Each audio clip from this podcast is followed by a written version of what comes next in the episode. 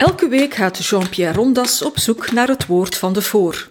Hij analyseert het woordgebruik van journalisten, politici en opiniemakers, wikt en weegt hun woorden en ontmaskert bedrog.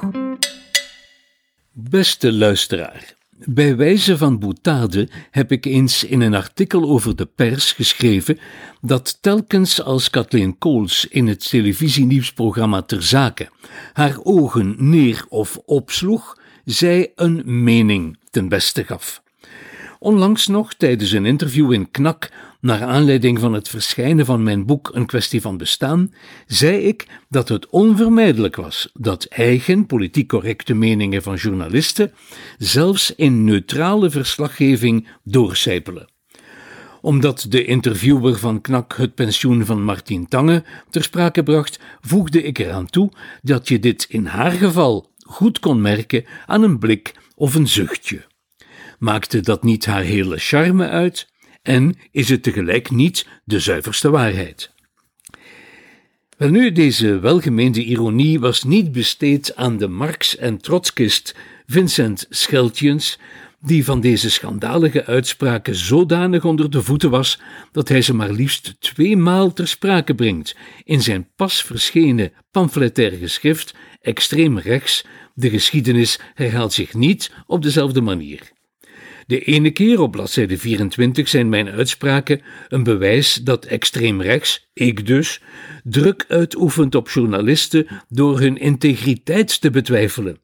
De tweede keer op bladzijde 70 moeten mijn uitspraken aantonen dat het extreemrechtse discours, het mijne dus, graag complottheorieën smeet over links dat op slinkse wijze de macht zou monopoliseren. Wat een ongehoorde bewijskracht krijgen hier de ogen, de kuchjes en de zuchtjes van Kathleen en Martien.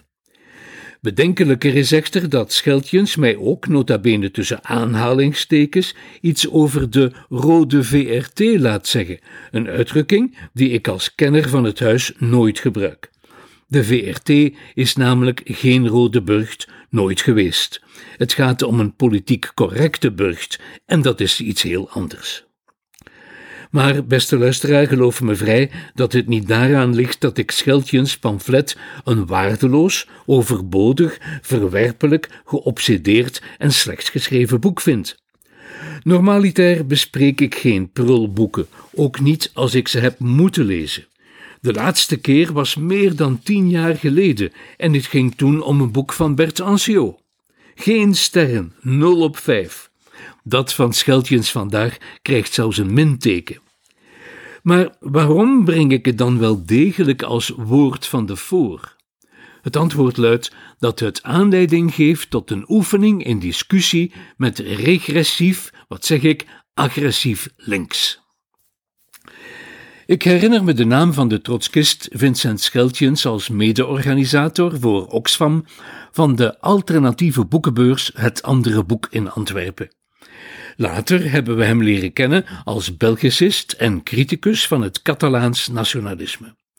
Op gevorderde leeftijd is hij gaan doctoreren in de geschiedenis, wat resulteerde in een boek over de communautaire geschiedenis van België, en op die manier werd hij een tijd lang vertrouwd als een neutraal observator die de Vlaamse beweging begreep. Nou, vergeet dat laatste. Uit dit pamflet over extreem rechts blijkt zonneklaar waarom dit slechts een kortstondige verkering is geweest met die Vlaamse beweging. Hier heeft de communistische activist voor altijd afscheid genomen van de wetenschapper. Via mijn persoon viseert hij het medium, de webstack en de idee van uw geliefde doorbraak, waarvan volgens hem ook andere redacteuren en bestuursleden, bij naam genoemd, fellow travelers zijn, van extreem rechts en van alt-right. Het zou onder meer via doorbraak zijn dat de olievlek van alt-right zich in Vlaanderen uitbreidt. Tom Lanois' definitie van doorbraak als een open riool is hier niet ver weg. Scheltjens stelling luidt dat doorbraak een medium is dat extreem rechts faciliteert en normaliseert en zodoende meehelpt aan de overwinning van het hedendaagse fascisme, net zoals in de jaren dertig conservatieve media en intellectuelen de weg effenden voor de machtsovername van fascisten en nazi's. Hoezo? Zijn ondertitel luidt toch: De geschiedenis herhaalt zich niet? Zeker, net zoals het ook zeker is dat ik zelden een boek heb gelezen waarvan de inhoud het omgekeerde beweert van wat in de titel en de flaptekst wordt aangekondigd en beloofd. De ondertitel voegt er namelijk tussen ronde haakjes aan toe op dezelfde manier. Dus, extreem rechts, de geschiedenis herhaalt zich niet op dezelfde manier. Wat dan betekent dat de geschiedenis zich wel herhaalt, maar op een andere manier. En wat zich herhaalt is dan, hoeft het gezegd, het fascisme. Het hele boek is één grote verwijzing naar een herhaling van het fascisme, die ontkent er één te zijn. Ik citeer: Termen als fascisme helpen ons nauwelijks verder in deze specifiek 21ste eeuwse context, dat wordt ons op de achterflap verzekerd. Volgt dan een boek van 139 bladzijden met 88 varianten op fascisme, fascist, fascistisch enzovoort. De zoekmachine op mijn PDF ligt niet.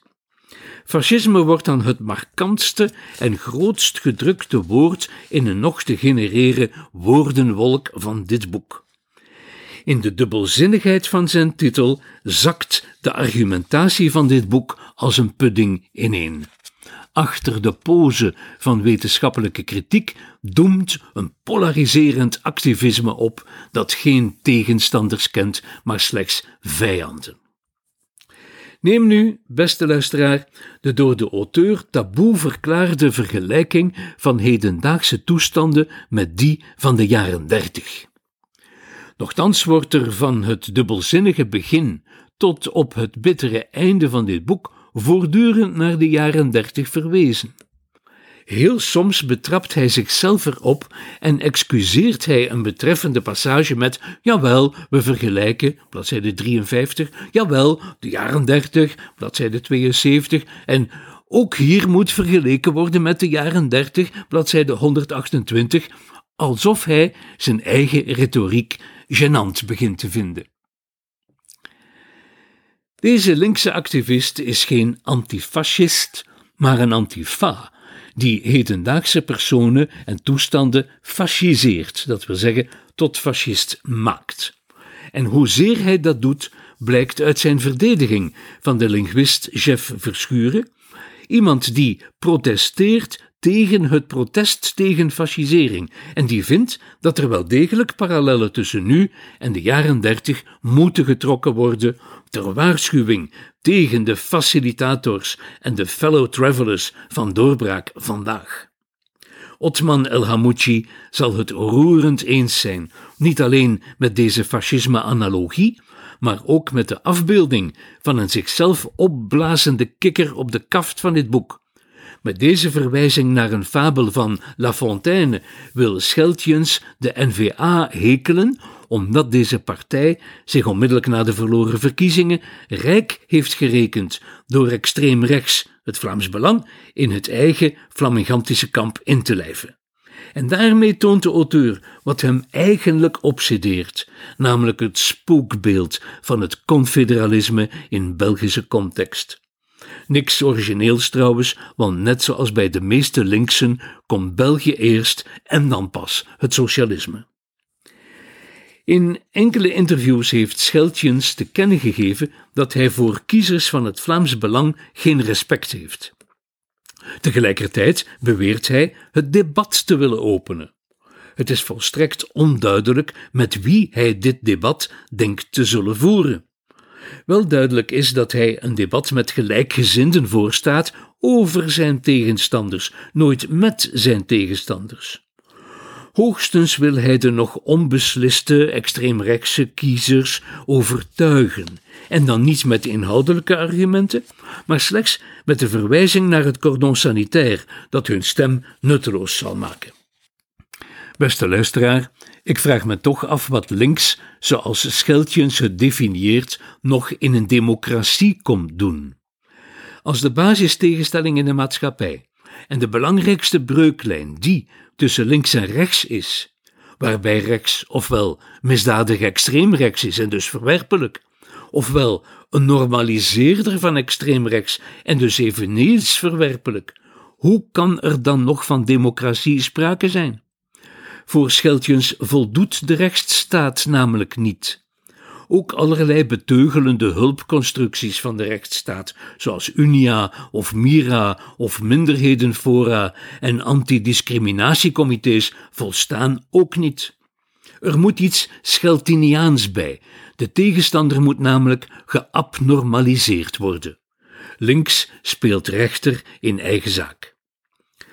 Toch zijn Scheltjens zijn stellingen niet beperkt tot het clubje waarvoor hij dit polariserend geschrift heeft gepleegd. Het is al lang geweten dat de liberalen van Open VLD hetzelfde verhaal vertellen, vanuit anti-nationalistische en anti-Vlaamse overwegingen. Maar ook de kerk- en levenjournalist Mark van de Voorde vond de vergelijking met de jaren dertig terecht voor NVA. Die vergelijking mag geen taboe meer zijn, schreef hij. We moeten daarin voluit gaan. En in haar antwoord op een opiniestuk van Bart de Wever in de morgen van 4 maart jongstleden verwijt groenvoorzitter Meirem Almachi hem, de Wever, aan te leunen bij, ik citeer, een nieuw rechtsblok van identitaristen. En tenslotte de directeur van het Hannah Arendt Instituut, voorheen directeur van het Museum Kazerne Dossin, Christophe Busch, schreef op de webstack van Knak onverholen over de dolle honden van onze samenleving. Want dat zijn ze toch, de extreemrechtse en de fascisten. Dolle honden, die mag je toch neerschieten? Deze dolle honden figureren ook bij Scheltjens, waar hij anticommunisten herhaaldelijk rabiaat noemt, wat ook op dolle hond neerkomt. Wie was ooit met die dolle honden begonnen? Sartre toch? Tout anticommuniste est un chien? In Vlaanderen vandaag gaat het werkelijk om een zeer breed en zeer woke front van antinationalisten en Belgicisten, liberalen en christendemocraten, die zich de draagwijte van hun woorden niet schijnen te realiseren. En tenslotte, beste luisteraar, ik zou Scheltjens remedies tegen deze rechtse rabies nog vergeten. Hij vermeldt er zeven van deze remedies. Eerst en vooral behoud en verscherping van het cordon sanitair, dat in feite een cordon politiek is, want hij wil het uitbreiden met een cordon mediatiek. Ten tweede wil hij, verzetsman als hij is, eerherstel voor het verzet van tijdens de Tweede Wereldoorlog, maar nu in het huidige straatbeeld. Dat komt neer op nieuwe straatnaamborden. Zijn volgende vier remedies noemt hij zelf onvoldoende of ontoereikend, zoals de term populisme, het antiracisme, meer democratische rechten of een goed sociaal beleid. Wat volgens hem wel zal helpen, is zijn zevende punt, namelijk een concrete utopie met een alledaagse collectieve praktijk, die perspectief biedt. En dan sla ik vol verwachting de bladzijde om, want nu gaan we het weten. En dan blijkt het toch maar weer een dode mus te zijn. De oplossing is het ware socialisme, maar dan wel een socialisme met nieuwe woorden. Volgens mij bedoelt hij daar de erzatswoorden van de woke correctheid mee, waaraan het socialisme zichzelf heeft verpand. Geruststellend is dan weer dat deze utopie zich afspeelt op enkele plekken die we uit het vocabularium van het oude socialisme goed kennen, namelijk aan de basis, op de werkvloer en in de wijken. Het staat er allemaal echt. En dan zien we wel waar we uitkomen, voegt hij eraan toe. Dat vind ik dan wel weer een beetje ontgoochelend voor een Marxist. Zo iemand weet toch dat we bij het rijk van de vrijheid zullen uitkomen. Beste luisteraar, dat is het dan.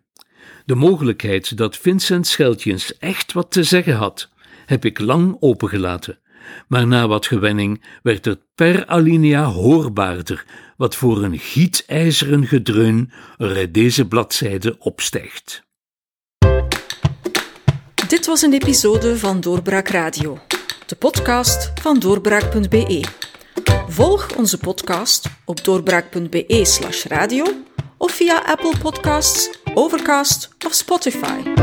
Bezoek ook onze website op doorbraak.be en steun ons door een vriend te worden van Doorbraak.